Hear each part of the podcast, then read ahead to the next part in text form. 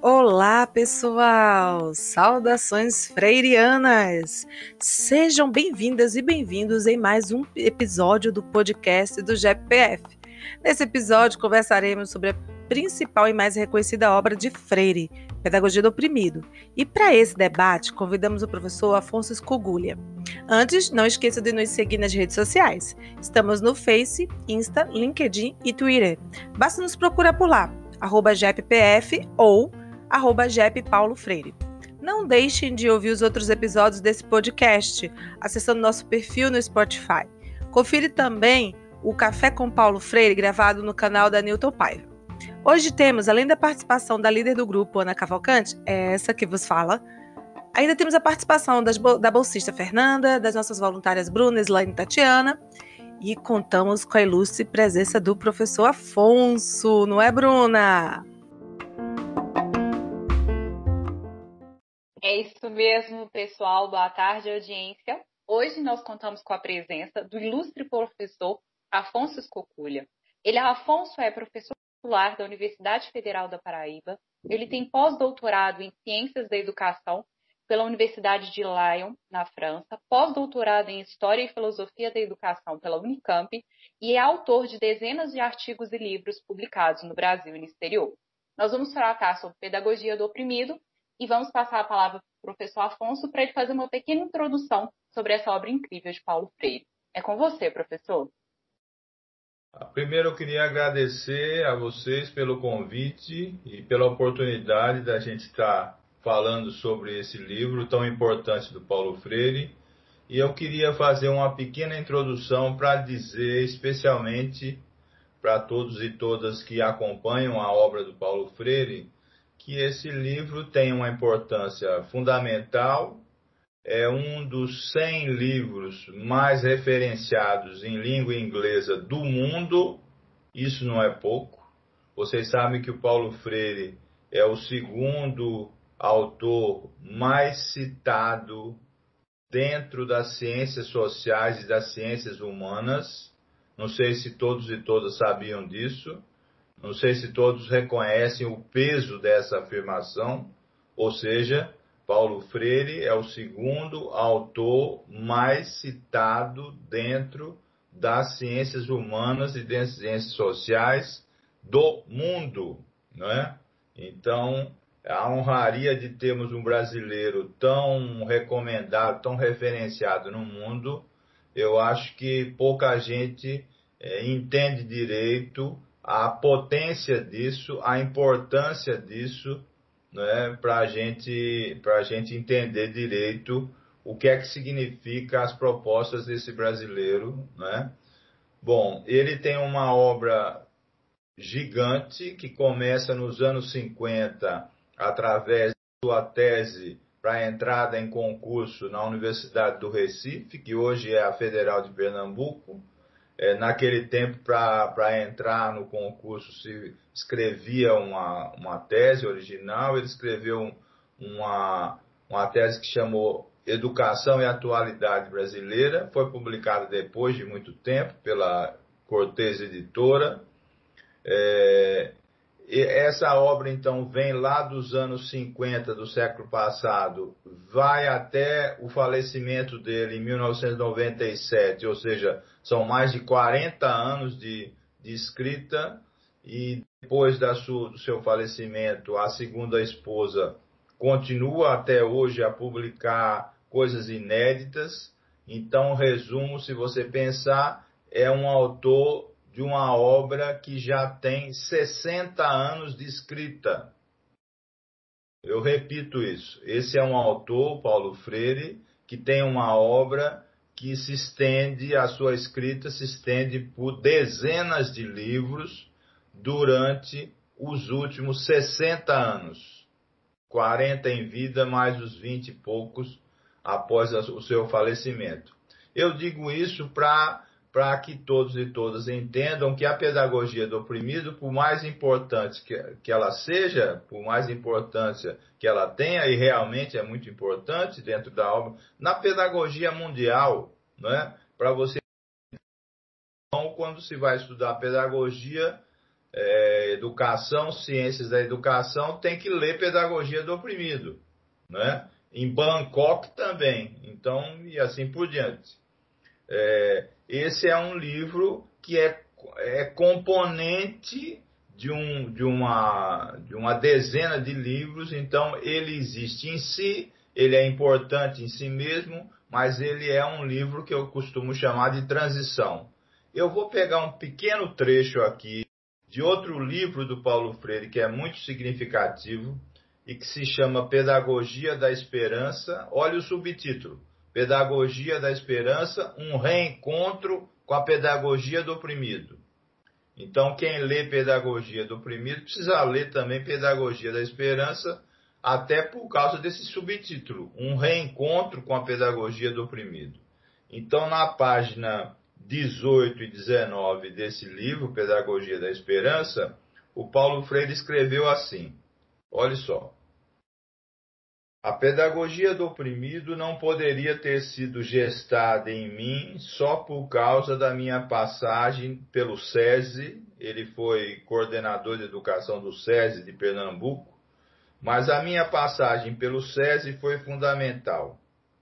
Diria até que indispensável à sua elaboração, elaboração da pedagogia do oprimido. Antes mesmo da pedagogia do oprimido, a passagem pelo SESI tramou algo de que a pedagogia foi uma espécie de alongamento necessário. Refiro-me à tese universitária que defendi na então Universidade do Recife, depois Federal de Pernambuco, Educação e Atualidade Brasileira, que no fundo, desdobrando-se em educação como prática da liberdade, anuncia a pedagogia do oprimido.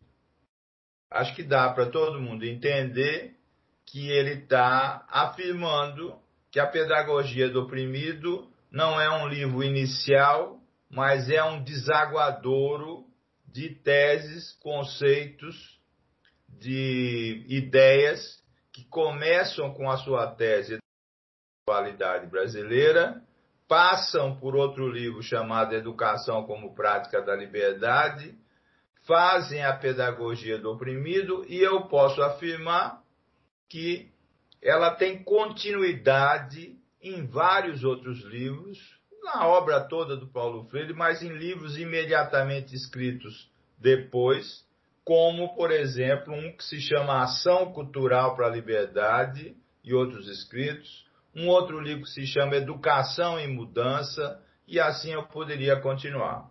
Né? Então, eu estou fazendo essa pequena introdução para situar um pouco a importância da pedagogia do oprimido dentro da obra do Paulo Freire.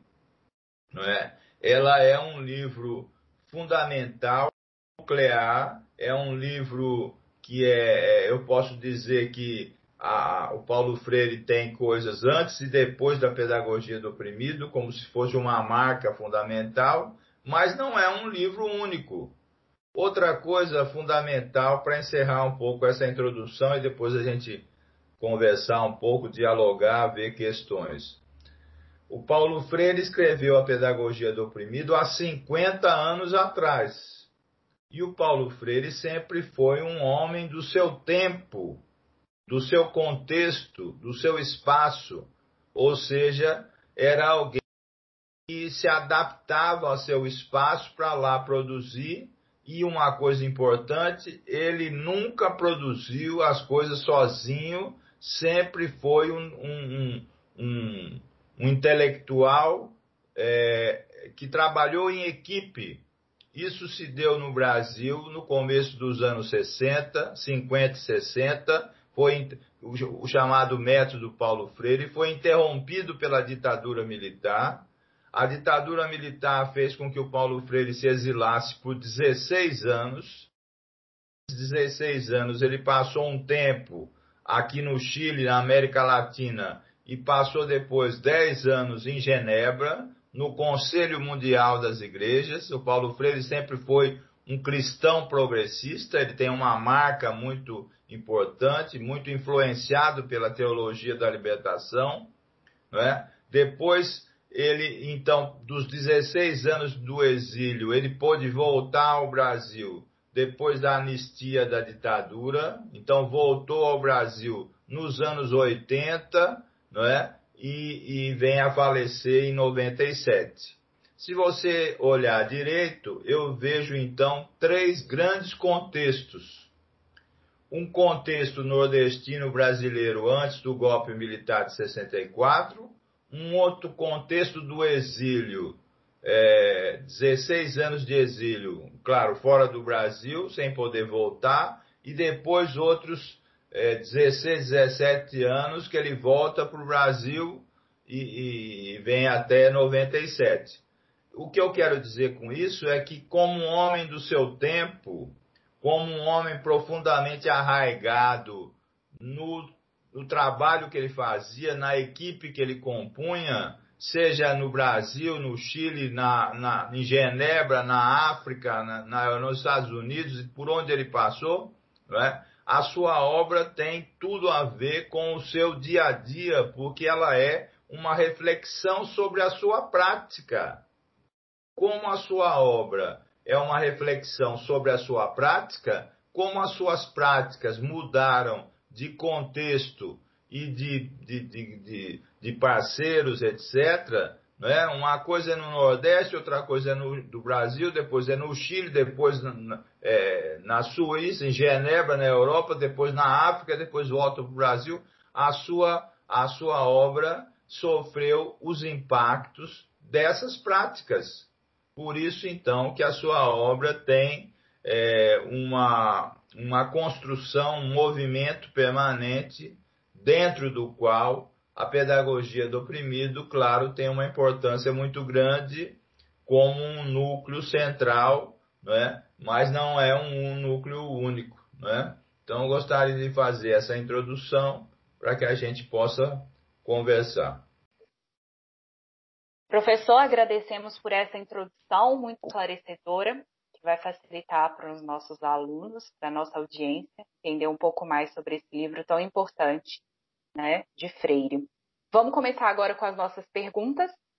A pois primeira não. pergunta é a seguinte: é, de um trecho retirado do livro Pedagogia do Oprimido, Paulo fala da seguinte maneira: abre aspas. Até o momento em que os oprimidos não tomem consciência das razões de seu estado de opressão, aceitam fatalistamente a sua exploração mas ainda provavelmente assumam posições passivas aliadas com relação à necessidade de sua própria luta pela conquista da liberdade e de sua afirmação no mundo. Nisto reside sua convivência com o regime opressor. Perdão. Nas concepções freirianas, por que é tão difícil tomar essa consciência de se reconhecer em um estado de opressão? Por que se libertar parece tão equivocado como se fosse infringir uma lei, a lei opressora. Quem são os oprimidos de hoje? Em primeiro lugar, esse é um, um, trecho muito bem selecionado pela Slane, porque o Freire diz que um dos problemas principais dos oprimidos é justamente hospedar na sua consciência a consciência dos opressores. Isso se dá um, por uma série de, de, de razões né, podemos dizer que a educação também, por exemplo, colabora para que os oprimidos, infelizmente, não consigam esclarecer essa hospedagem do opressor na sua própria consciência. Né? E é, é difícil essa tomada de consciência justamente porque não são esclarecidos em relação a isso, tanto pelo seu cotidiano, pelas suas práticas, no trabalho, em família, como também para a escola. A escola, a educação teria um papel fundamental, segundo Paulo Freire, para que ele tomasse consciência disso. Por isso que o Paulo Freire nunca desligou a educação da questão da consciência, da questão da política, não política partidária, ele está dizendo, não é? Então, é, se libertar nesse sentido é difícil enquanto não se tem essa consciência. Aqui tem uma questão: quem são os oprimidos hoje? São muitos os oprimidos brasileiros que, que têm desde necessidades básicas, né, desde de, de falta de, de, de assistência de saúde, de, de segurança, de, de alimentação, etc., até uma educação que, infelizmente, não consegue suprir as, as reais necessidades, inclusive de desenvolvimento dos brasileiros. A grande maioria dos, dos brasileiros hoje são oprimidos, né? trabalhadores ou não, pessoas que, que estão no, no, mundo informal do trabalho, né? têm uma opressão tanto econômica como política, como ideológica, como de consciência. Perfeito, professor, perfeito. A segunda pergunta que a Islaine faz é a seguinte: Freire traz as situações limite e os inéditos viáveis. Fale um pouco, por favor, desses conceitos e como eles são identificados nos dias atuais. Bom, Paulo Freire sempre é, fez a, a, seguinte questão, a seguinte pergunta: a educação pode transformar a sociedade, transformar o mundo, etc.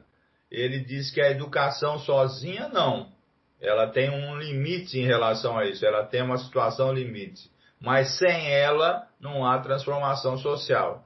Né? Ou seja, ao mesmo tempo que ele coloca limites é, visíveis em relação à atuação da educação, que para ele sozinha não pode transformar, mas sem ela não há transformação social, ao mesmo tempo ele diz que o que não é possível hoje talvez seja possível em, outro, em outra situação, amanhã, desde que se construa isso.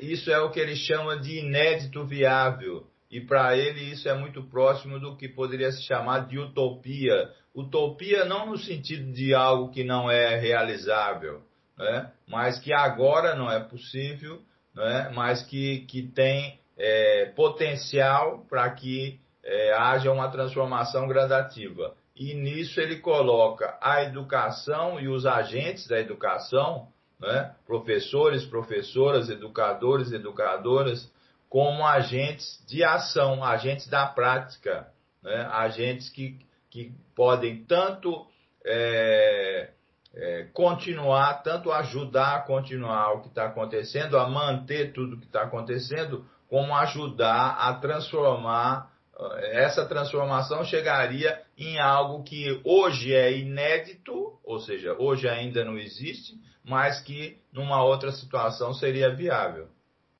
Entendi, entendi.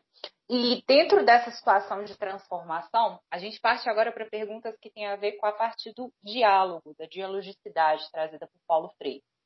Num determinado trecho, Freire diz: a existência humana não pode ser muda, silenciosa, nem tampouco nutrir-se de falsas palavras, mas de palavras verdadeiras, com que os homens transformam o mundo. Existir humanamente é pronunciar o mundo, é modificá-lo. O mundo pronunciado, por sua vez, se volta problematizado aos sujeitos pronunciantes, a exigir deles novo pronunciar. Com base nesse trecho, professor, é, Paulo traz a ideia do mundo pronunciado, você poderia, por favor, nos explicar um pouco melhor o sentido dessa expressão? Além disso, a passagem também fala que o mundo pronunciado ele volta problematizado ao sujeito pronunciante, a exigir deles novo pronunciar. Qual a ideia contida nessa segunda passagem? Qual a importância da problematização nas obras de Freire? Uma ótima questão também. Veja só. Primeiro, o Freire, Paulo Freire, denuncia o que ele chama de cultura do silêncio.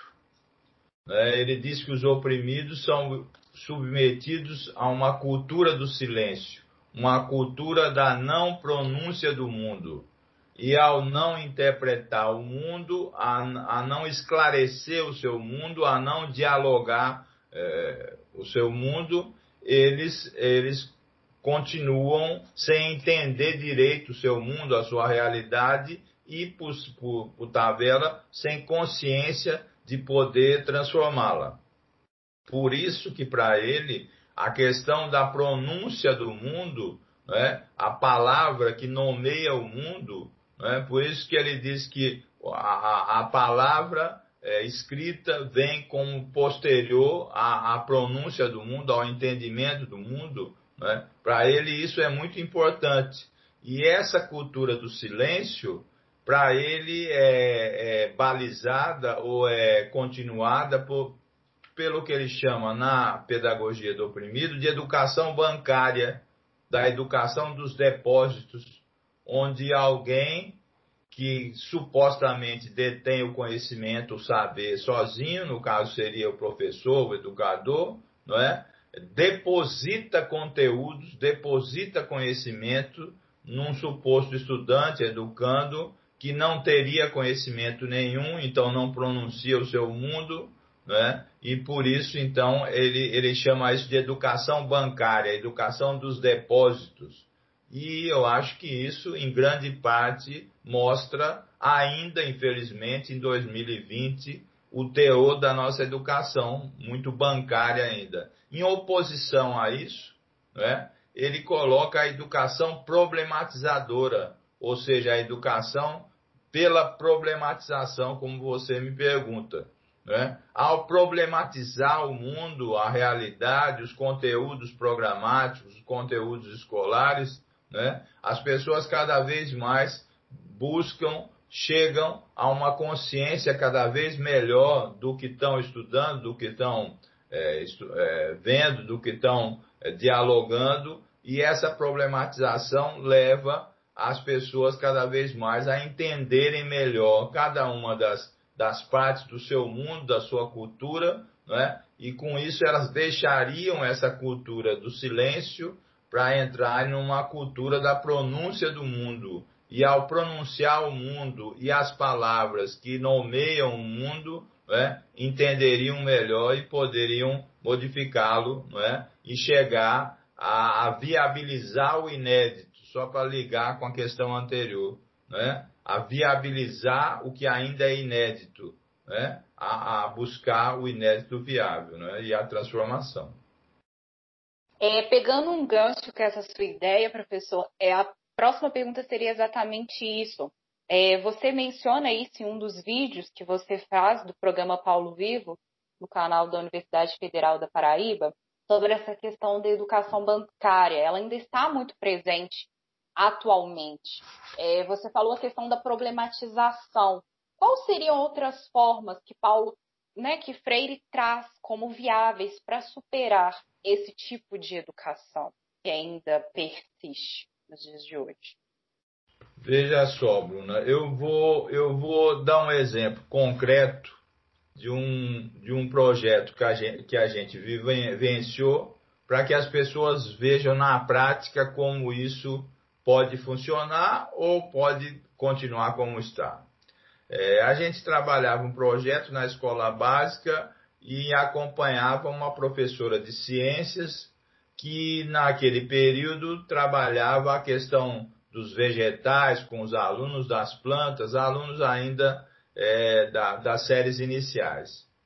Então ela propôs que cada um, isso todos nós passamos um dia na escola, trouxesse lá uma latinha com um pouco de terra e, uma, e um feijãozinho plantado para que acompanhasse o, o, nascimento. Acho que todo mundo que está aqui já passou por isso. Muito Verdade.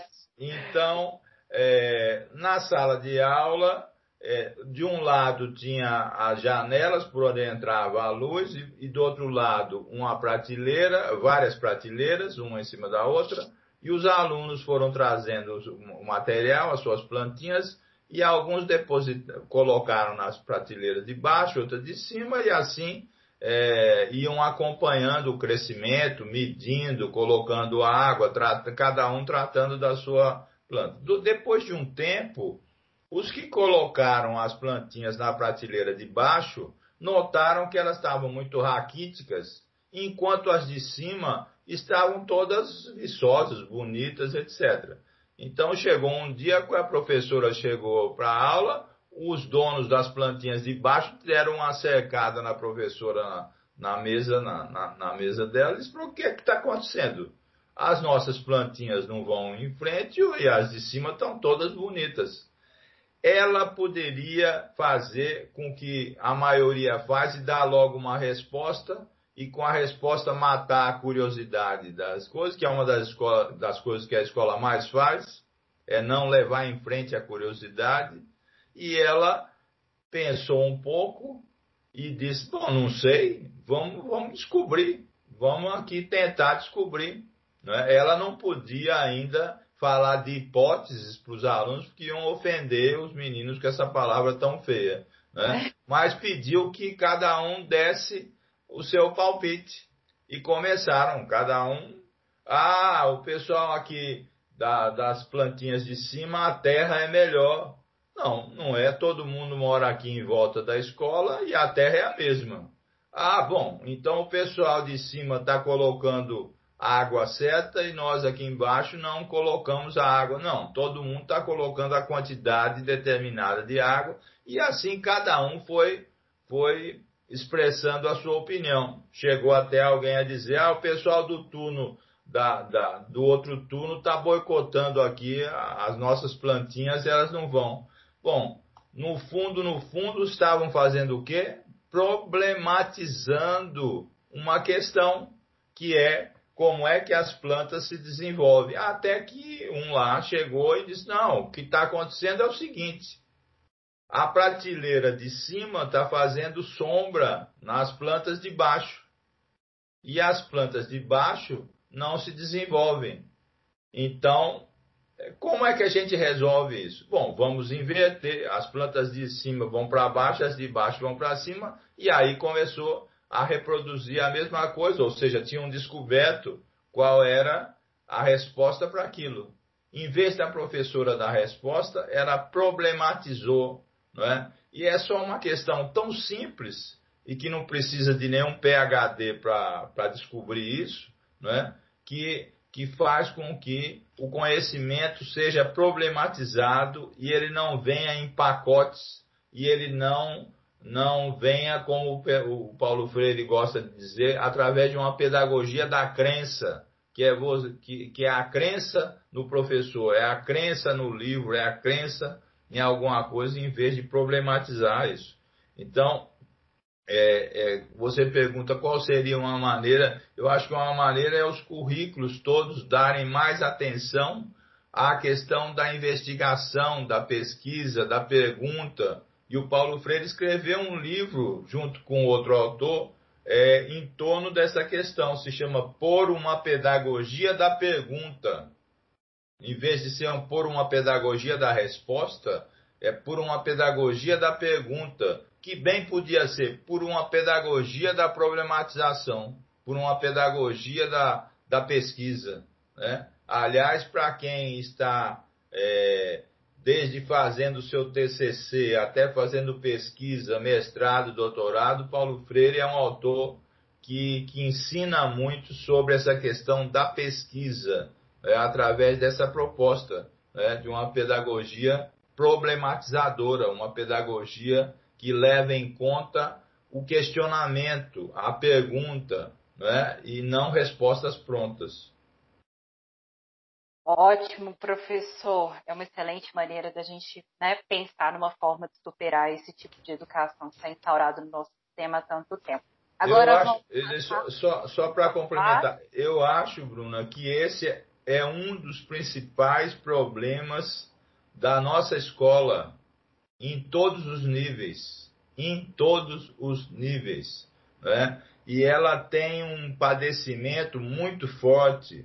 Se você eu perguntar para vocês que estão nos escutando aqui, é, quantas vezes você foi a um laboratório fazer uma experimentação de ciências, tem gente que pensa que laboratório é só de ciência, laboratório é de línguas, de história, de geografia, etc. Né? Acho que muita gente vai dizer que, que foi muito pouco e não vai ser raro alguém responder que, num, que nunca foi, que nunca experimentou, que nunca problematizou, que nunca pegou uma coisa para descobrir por ele mesmo qual é a resposta daquilo.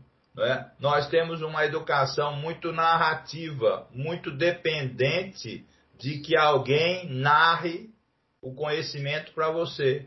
E quando alguém narra o conhecimento para você, voltando à questão anterior lá, ele quase que estabelece uma cultura do silêncio.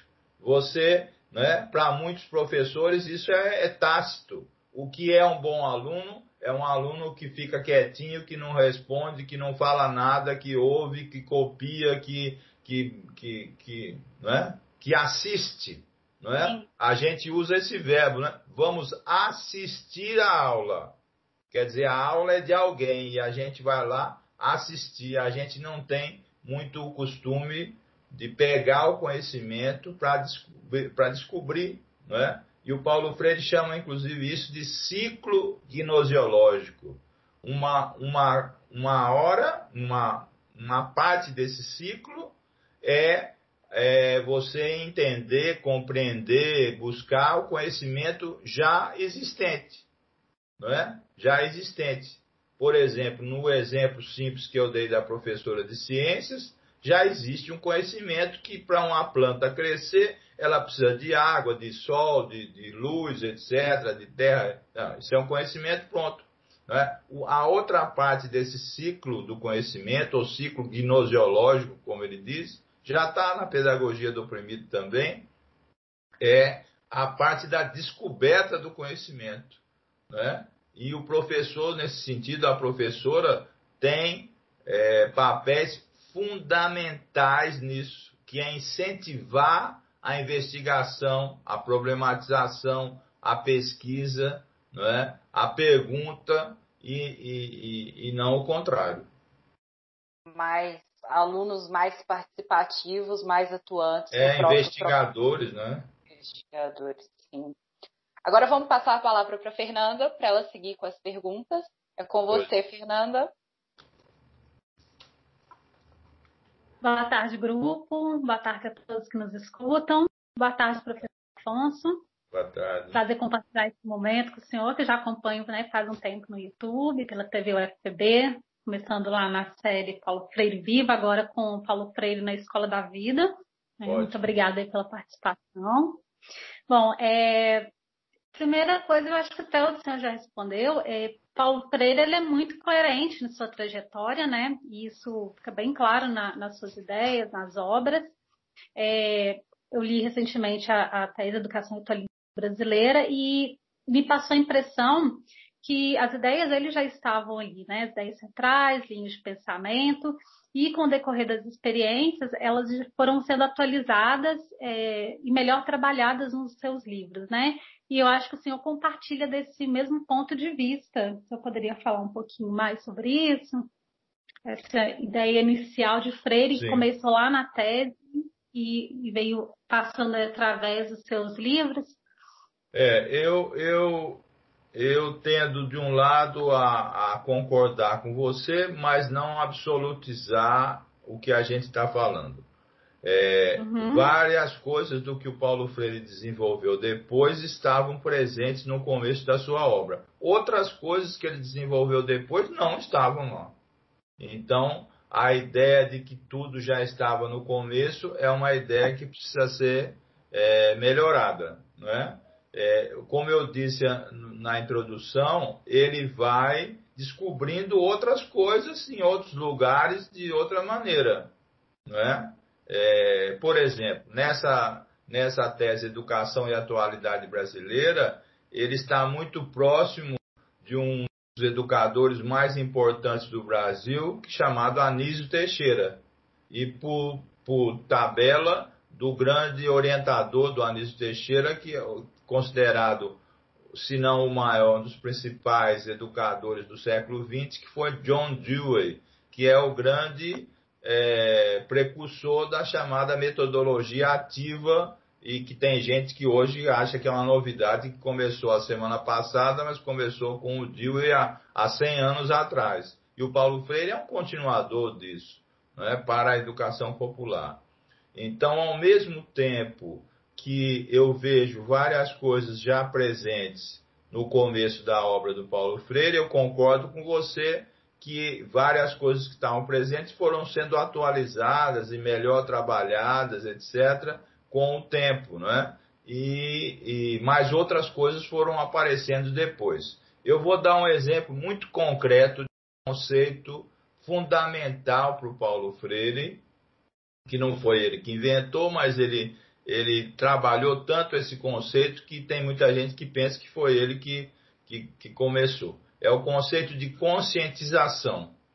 Né? No início da sua obra, como a sua obra vem de um tempo chamado de nacionalismo desenvolvimentista, né? o Paulo Freire, fundamentando-se num autor chamado Álvaro Vieira Pinto, usou do, no começo da sua obra um conceito dele, é até o título de um livro do Álvaro Vieira Pinto, chamado Consciência da Realidade Nacional. Olha só, consciência da realidade nacional, consciência da nação. Né? Depois, também usando o Álvaro Vieira Pinto, ele, ele achou melhor trabalhar um conceito que é sobre a transitividade da consciência. Né? É, ele diz que a gente é, geralmente tem uma consciência ingênua sobre um determinado fenômeno, um conhecimento, e vai aprimorando isso até chegar a uma, uma consciência é, mais esclarecida, uma consciência mais completa, uma consciência crítica sobre um determinado fenômeno. E, e, existe então uma consciência transitiva, transitiva no sentido que sempre passa da ingenuidade à criticidade. E para ele esse é um movimento permanente, não para nunca, a menos que a gente é, acredite que a gente já conhece tudo e não precisa conhecer mais nada, porque ele liga essa questão da consciência à questão do conhecimento. Perceba então que eu falei sobre consciência da realidade nacional, já falei agora de consciência ingênua e consciência crítica, que é outra coisa. Só que na, a partir da pedagogia do oprimido, já que a gente está focalizando isso, Paulo Freire vai cada vez mais sendo influenciado por correntes do marxismo, especialmente pelo jovem Marx. O jovem Marx é o Marx da ideologia alemã, é o Marx influenciado ainda pelo Hegel, não é um Marx ainda influenciado pelo Capital, é, que escreveu o Capital. É? Então, Paulo Freire vai usar a partir da pedagogia do oprimido, o conceito de consciência de classe. Olha só, o que é que consciência de classe tem a ver com consciência da realidade nacional? Resposta: nada. Nada. Ou seja, ele pegou um conceito que ele usou antes e a partir da pedagogia do oprimido ele está usando outro conceito que no fundo no fundo, deixa o primeiro para trás. Né? Consciência de classe não estava no começo da obra dele. Não estava em educação e atualidade brasileira e não estava em educação como prática da liberdade. Ela só aparece a partir da pedagogia do oprimido, onde ele se refere a um autor muito importante chamado Jorge Lukács, que escreveu um livro clássico chamado História e Consciência de Classe. Então ele começa a usar essa questão. Mas tem mais, ele não para aí. Ele usou, vou voltar, porque isso é meio complicado, né? Paulo Freire é complicado. Para quem achou que Paulo Freire é simples, pode tirar essa ideia da cabeça que Paulo Freire não é simples. Até uma pergunta aqui que é importante da gente comentar ele usou consciência da realidade nacional, transitividade da consciência, consciência de classe e mais para frente ele vai falar da, da consciência das múltiplas subjetividades presentes na prática educativa. Ou seja, na prática educativa, para ele, tem, lógico que tem, uma série de consciências que, que, se, que se intersubjetivas, que se interagem né, numa, numa prática educativa. Eu estou dizendo tudo isso né, para voltar ao que você me disse. Né? Quer dizer, se é verdade que algumas coisas, como a preocupação com a conscientização já estava presente desde o começo da sua obra, né? Na verdade, quando você vai andando na sua obra, você percebe outros conceitos que não são aqueles, que são outros.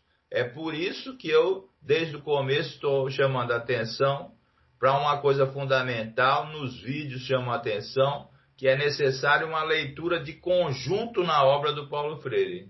Se a gente for fazer uma leitura isolada de um livro ou de outro, a gente perde essa noção de conjunto, tá certo? Perfeito, professor. Excelente. Bom, já emendando com o que o senhor já falou, né? É, o Freire traz aí nas suas obras essa série de referências a, a outros autores, filósofos, estudiosos.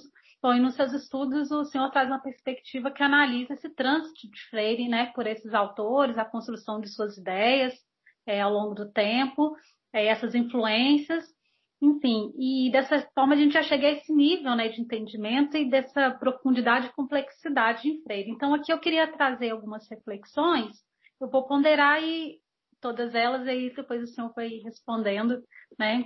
Que é o quanto a gente, nós estamos preparados para ler Freire, é, que essa complexidade toda, o senhor acredita que esse seja um dos motivos pelo qual, pelo qual muitos não compreendem, né? O pensamento freiriano.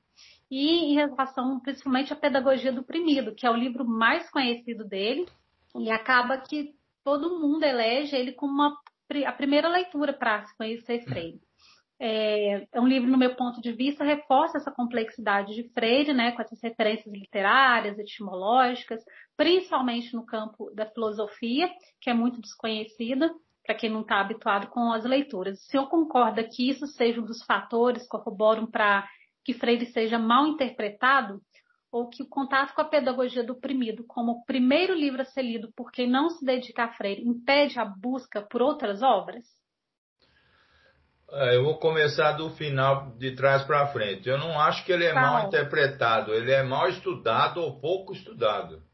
E ele é, ao mesmo tempo que ele apresenta para a gente uma obra muito rica e muito complexa, é, ao apresentar uma obra muito rica e muito complexa, ele é um autor que não é de fácil leitura.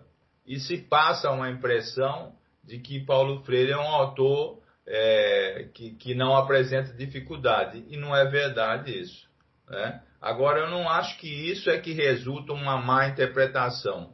Né? Eu acho que ele é muito pouco estudado, ele é muito pouco, ele é muito falado, comentado, às vezes até citado, mas é, ele exige das pessoas que tenha justamente o que você está chamando a atenção, uma bagagem de leitura interessante para poder acompanhar o Paulo Freire, que não é um autor que anda sozinho, ele anda sempre acompanhado de conceitos e autores que ele vai buscando para embasar a sua obra. A sua obra é uma obra original, ela não é cópia de autores, mas ela é fundamentada em autores é, tanto clássicos como autores tanto das ciências da educação como da filosofia, como você bem coloca. Né? Então eu acho que é, se a gente fosse é, assim bem exato, bem rigoroso, a gente teria que ter uma preparação sim para ler a pedagogia do oprimido ou ao ler a pedagogia do oprimido sem sem a gente dispusesse de tempo para buscar autores com os quais ele trabalha, com os quais ele trabalha, né? Eu inclusive queria recomendar para vocês depois uma leitura que eu falo sobre isso, que está no, na revista é, Educação e Filosofia, é uma revista da, da Unicamp, Educação e Filosofia, é o volume 1 do ano 2018, onde eu falo dessas conexões da, do Paulo Freire com outros autores. Né? É, eu falo dessas conexões do Paulo Freire com outros autores. É, então, essa revista é uma revista muito importante para vocês lerem, independente do que eu estou falando. É, é, é, uma revista Unicamp, é uma revista de filosofia da educação, Educação e Filosofia, no volume 1 do, do ano de 2018. Isso é online, está tá disponível. Né? Tá disponível. Mas voltando aí, eu queria dizer uma outra coisa. É, a Bruna e você citaram os vídeos que a gente fez para a TV UFPB e também para o Instituto Paulo Freire, é, que uma eu chamei Paulo Freire Vivo e agora a gente já está no 15º vídeo do Paulo Freire na Escola da Vida. São programas diferentes, né? Mas é, eu queria chamar a atenção para o seguinte: esse, esses vídeos têm um livro que eu escrevi, que é a matriz deles, é, que esse, ele se chama A História das Ideias de Paulo Freire e a Atual Crise de Paradigmas. A História das Ideias de Paulo Freire e a Atual Crise de Paradigmas. Esse livro está, é um e-book, na sétima edição dele a gente colocou em e-book, está disponível gratuitamente no site da editora da UFPB, Universidade Federal da Paraíba. Você localiza lá, editora da UFPB, quando entrar no site, procura o catálogo de livros, escreve Paulo Freire, que vai aparecer esse livro, vão aparecer outros, mas também vai aparecer ele, A História das Ideias de Paulo Freire. Ele está lá, são mais de 200 páginas, como o nome está dizendo, é a, a, como é que o Paulo Freire vai construindo as suas ideias, antes da pedagogia do oprimido, durante e depois. Então, acho que ele é muito é, interessante nesse sentido. Mas o mais interessante é que, ao fazer essa sétima edição, o pessoal linkou, fez o link do livro com os vídeos. Então você vai acompanhando a leitura, baixa o livro. Quando você chega é, logo na, na, quarta, quinta página, você já vê o link com os vídeos. Então você pode, por exemplo, quando chega lá no livro sobre a pedagogia do oprimido, você pode recorrer aos vídeos sobre a pedagogia do oprimido, né? como se fosse um hipertexto, um texto escrito com os vídeos num bloco só. Isso está sendo muito útil e para vocês terem uma ideia, já esse livro já tem 6, 7 mil downloads na, na, na página da editora, não é? Na página, só nos últimos meses a gente está somando mais de mil downloads desse livro, porque ao mesmo tempo que vem o livro, linkado com ele na mesma, no mesmo e-book, tem os vídeos. Eu estou dizendo isso porque o objetivo dele não é, é, tornar o Paulo Freire simples, porque é uma ilusão de ótica, mas é colaborar para que a leitura das pessoas seja mais, é, seja mais bem feita. É como se eu, se eu pudesse é, fazer a leitura do Paulo Freire e tentar passar essa leitura da maneira mais, mais inteligível possível no sentido de, da compreensão das pessoas. Né? Recomendo para vocês fazerem isso e, e, e, é uma maneira, inclusive, de da gente não, não estar junto só nesse podcast. É uma maneira da gente continuar o nosso diálogo. Lá tem meu e-mail, por exemplo, e na medida do possível as pessoas vão entrando em contato e a gente vai conversando sobre isso. É, uma, só mais uma coisa. Você usou aqui um termo que eu gosto muito de usar, que é o termo da complexidade. A obra do Paulo Freire é uma obra complexa no sentido daquele autor que vocês conhecem, chamado Edgar Morin o Edgar Morin diz que o que é complexo é tudo aquilo que é tecido em conjunto, não é? E a obra do Paulo Freire é tecida em conjunto com outros conceitos, com outros autores que ele vai buscando. Por isso, insisto e encerro a, a resposta para essa pergunta, ela é ao mesmo tempo muito rica e muito complexa, né? e ela dá trabalho para a gente dá trabalho para a gente. Mas ao mesmo tempo dá uma satisfação muito interessante e o mundo todo respalda isso de descobrir um autor que pode contribuir para a nossa prática, para o nosso dia a dia. Excelente, professor. Bom, é, vou encerrar com uma última pergunta. Né? É, e para dizer também que eu já Eu estou acompanhando aí seu livro, estou fazendo a leitura e é muito interessante. Aqui, Bom, hoje eu sou licencianda em pedagogia, né? Bom, para que haja uma educação formadora e libertadora, eu acredito que as mudanças devam começar nas licenciaturas, na formação dos educadores. Acho que o Paulo Freire também já chegou a chamar atenção para isso. A gente sabe que de um lado a gente tem barreiras né, nas escolas para nós enquanto educadores que dificultam essa total renovação da educação. Também não é diferente do processo burocrático, né, ideológico, político dentro das faculdades. É como que se vê essa situação? Bom, primeiro dizer que uma das preocupações mais constantes de toda a obra do Paulo Freire é a educação dos educadores, vamos dizer assim.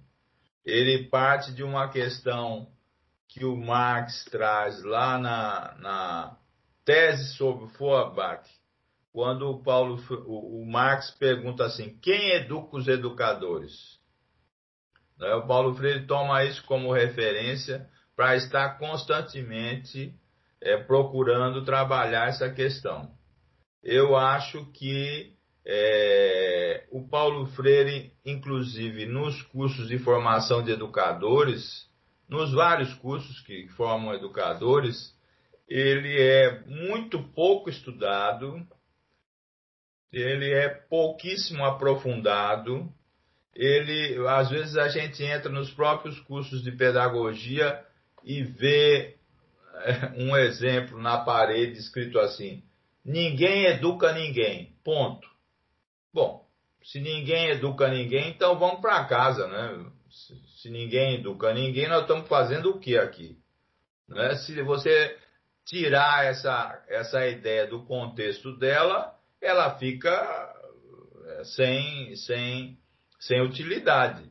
Né? Então, às vezes a gente entra assim, está escrito na parede um, um, quadro: ninguém educa ninguém. Ponto. Pô, então nós estamos aqui no lugar errado, vamos embora. Não precisamos estar tá fazendo podcast nem fazer ler livro nenhum, né?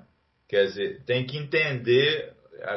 E, e a outra coisa é que, erroneamente, o Paulo Freire, muita gente pensa assim: Paulo Freire só serve para a educação de adultos, para a educação de jovens e adultos. Como eu não vou trabalhar com a educação de jovens e adultos, então Paulo Freire.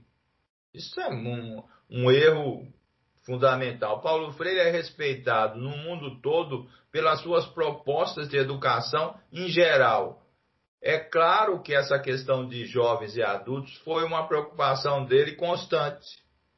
Aliás, é, é ratificado pela própria Unesco, pelos educadores do mundo todo, quando, ao, ao fazer uma espécie de resumo da educação do século XX, e projetar a educação do século XXI, é, é, a Unesco, através do chamado relatório Jacques Delors, elegeu um grande tema que é a aprendizagem e a educação ao longo de toda a vida.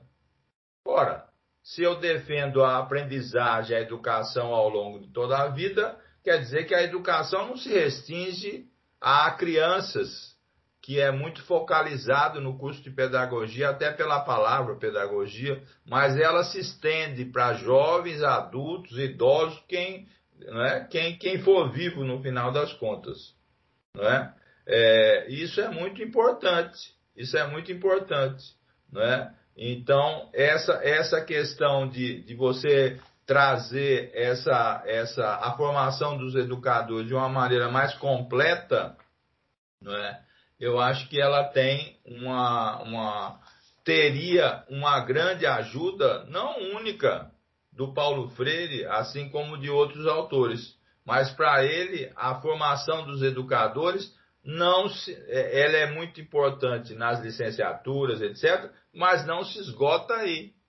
Os, o, o, as pessoas são educadas no trabalho, são educadas no cotidiano, são educadas na família, são educadas nas suas relações.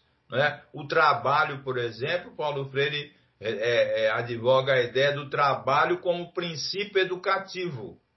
Né? Para ele, o trabalho é um princípio educativo. E todo mundo sabe disso Quando a gente trabalha, a gente aprende. Quando a gente participa de algum movimento, a gente aprende. Quando a gente trabalha no sindicato, a gente aprende. Quando a gente está em sala de aula, a gente aprende. Né? Então, a, a, formação dos educadores e das educadoras é, acontece nos cursos de licenciatura, etc., pedagogia e outras licenciaturas, mas não estão só restritas aí.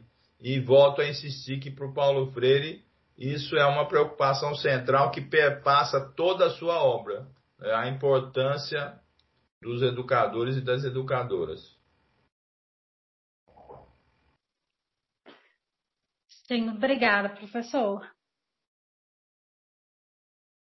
Professor, pois muito não. obrigada. É, o professor mencionou a obra dele.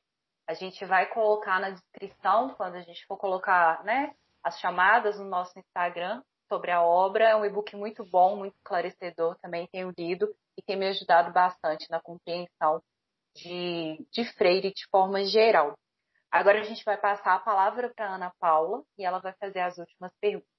Pois não. Ei, professor, estou saindo um pouco do roteiro porque eu queria enaltecer esse livro que foi escrito por você, a história Obrigado. das ideias de Paulo Freire, imagina, e a atual crise de paradigmas. Eu tentei até é, intervir aqui um pouco antes para poder falar desse livro, porque na medida que você foi falando dos autores que influenciam o pensamento de Freire que nós precisamos ler, ler esses autores, conhecer esses autores, e eu estava aqui lendo o seu livro e vendo vários autores que eu já ouvi falar, que já é. vi menções a esses autores, mas que eu ainda não havia lido, ainda não, não li. E no seu texto você retoma Gramsci, Sim. o Lukács e o Hegel.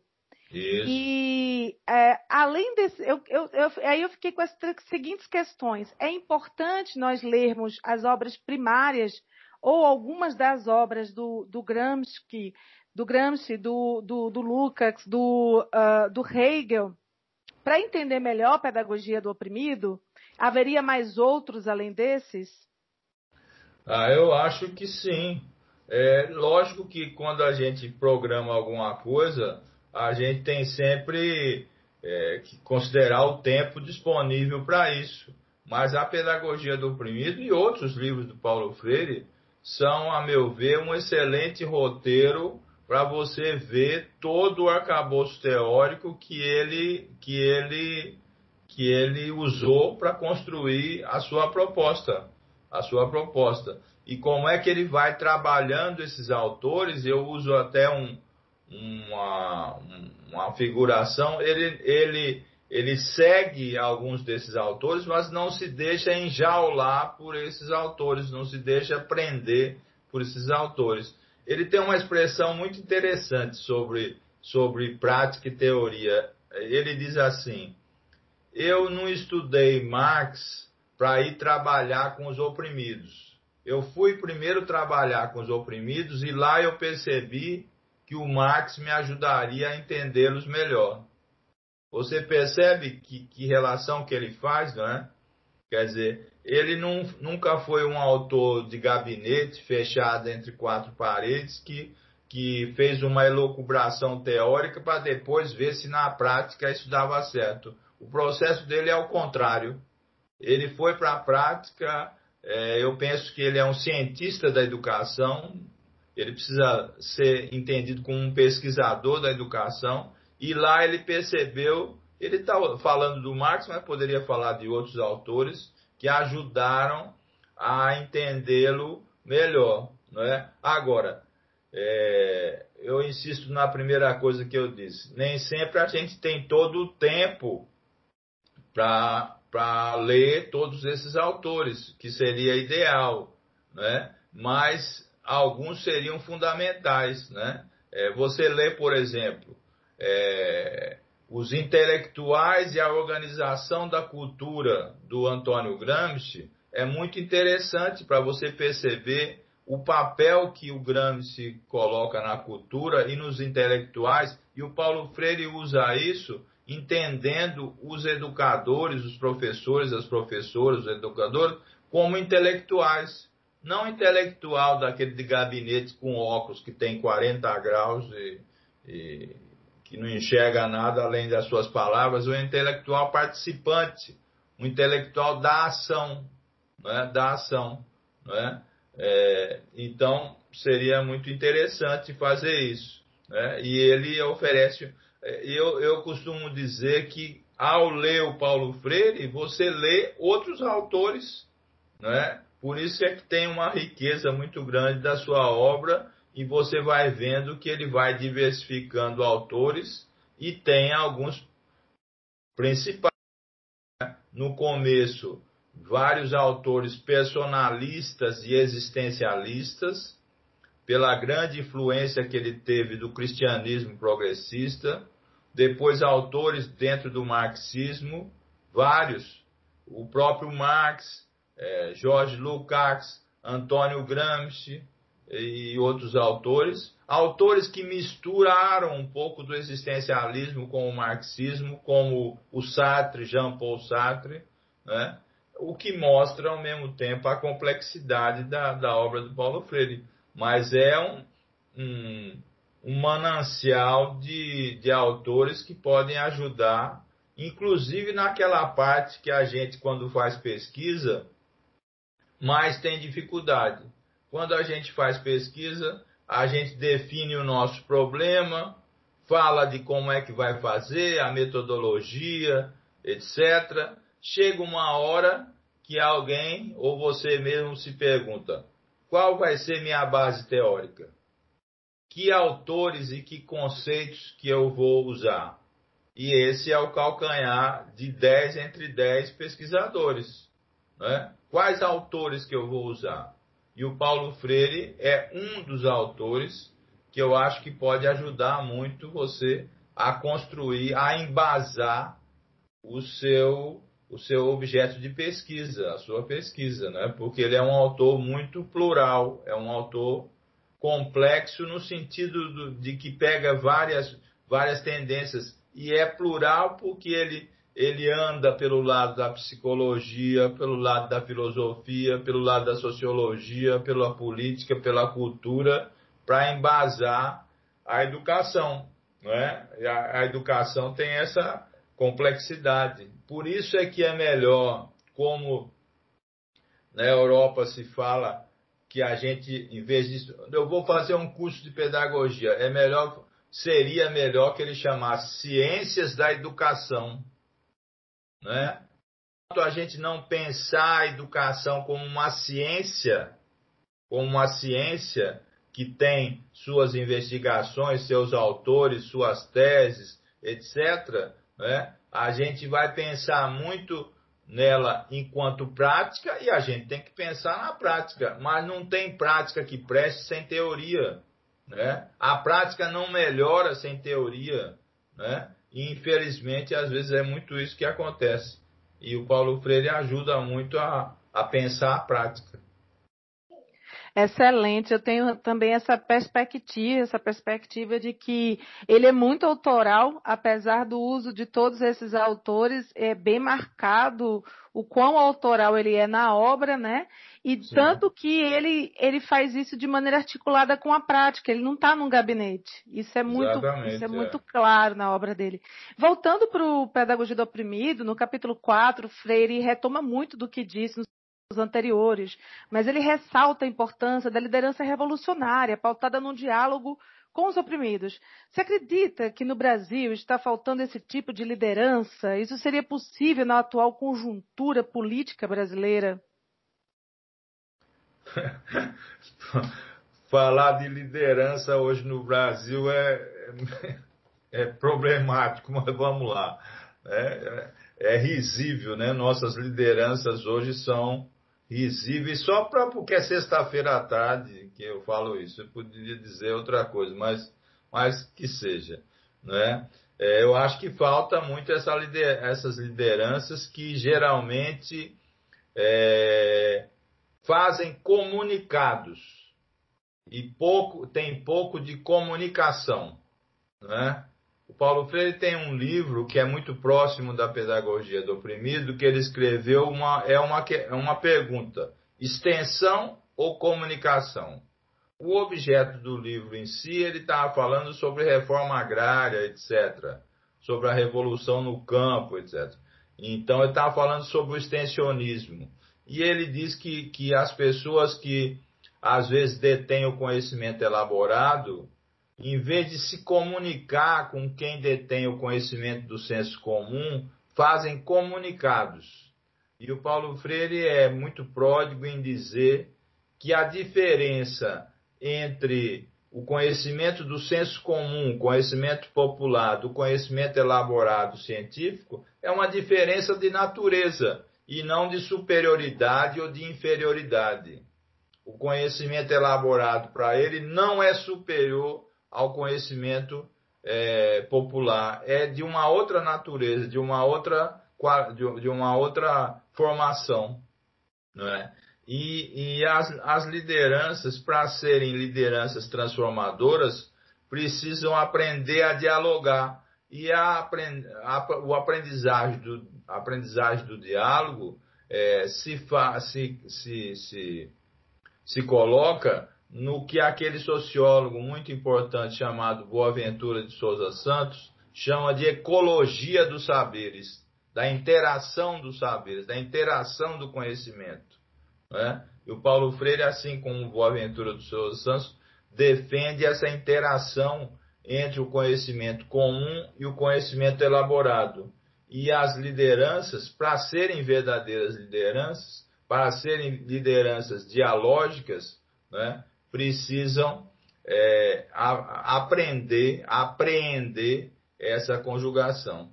Mas, é, falando da atualidade, eu acho que a gente se ressente muito de lideranças né, é, nos campos atuais, é, inclusive no campo da educação, inclusive no campo da educação, né, é, de, de, e elas são muito necessárias volto a dizer, não lideranças para fazerem comunicados ou para serem é, alguém que está lá no topo para ser seguido como se fosse o salvador da pátria. Para ele, a liderança revolucionária é essencialmente dialógica, é essencialmente dialógica no sentido de, do conhecimento, dos saberes. Maravilha, foi bem esclarecedor. A minha próxima pergunta e última, né? Aqui ainda referindo-se ao capítulo 4, o Freire faz menção à revolução cultural. De acordo com Gadot, esse conceito foi inspirado nas ideias do revolucionário africano Amilcar Cabral. Uh, no que consistiria a revolução cultural que Freire cita em Pedagogia do Oprimido e se pudéssemos falar um pouco de Amilcar, que vem análise e pesquisa do nosso grupo? Bom, eu, eu, eu acho que, tem, que a gente tem que situar direito. Olha só, alguns autores e ideias que o Paulo Freire tratou na pedagogia do oprimido, depois ele não tratou mais. E a revolução cultural que ele se refere na pedagogia do oprimido é aquela que tem, tinha como referência Mao Tse Tung. Né? Depois que se descobriu que, que as atrocidades cometidas por esse líder, o Paulo, Paulo Freire deixou para trás. Quando a Europa para Genebra para trabalhar no Conselho Mundial das Igrejas, surgiu o convite para trabalhar em países africanos de língua portuguesa e um desses países foi a Guiné-Bissau. Inclusive, para mim, um dos livros tão importantes quanto a Pedagogia do Oprimido se chama Cartas a Guiné-Bissau. Lá ele se reporta muito a uma leitura que ele fez para entender a África, entender a revolução que se passava lá, porque esses países tinham sido libertos da colonização é, portuguesa, é, e o Amilcar Cabral tinha sido, porque foi morto, foi assassinado, um dos líderes dessa revolução dos países é, que eram da colonização portuguesa, da, dessa libertação. Então ele leu várias coisas do Amilcar Cabral. É? Ao ler Amilcar Cabral foi muito interessante, é como se ele, ele se aproximasse mais ainda do Antônio Gramsci, porque É, Amilcar Cabral era um, um leitor muito, muito incisivo do Antônio Gramsci. Então, através da leitura do Amilcar Cabral, a meu ver, ele foi ler Antônio Gramsci e, mais do que isso, ao ler Amilcar Cabral, a Antônio Gramsci e trabalhar na África, ele reconstruiu várias coisas da sua pedagogia.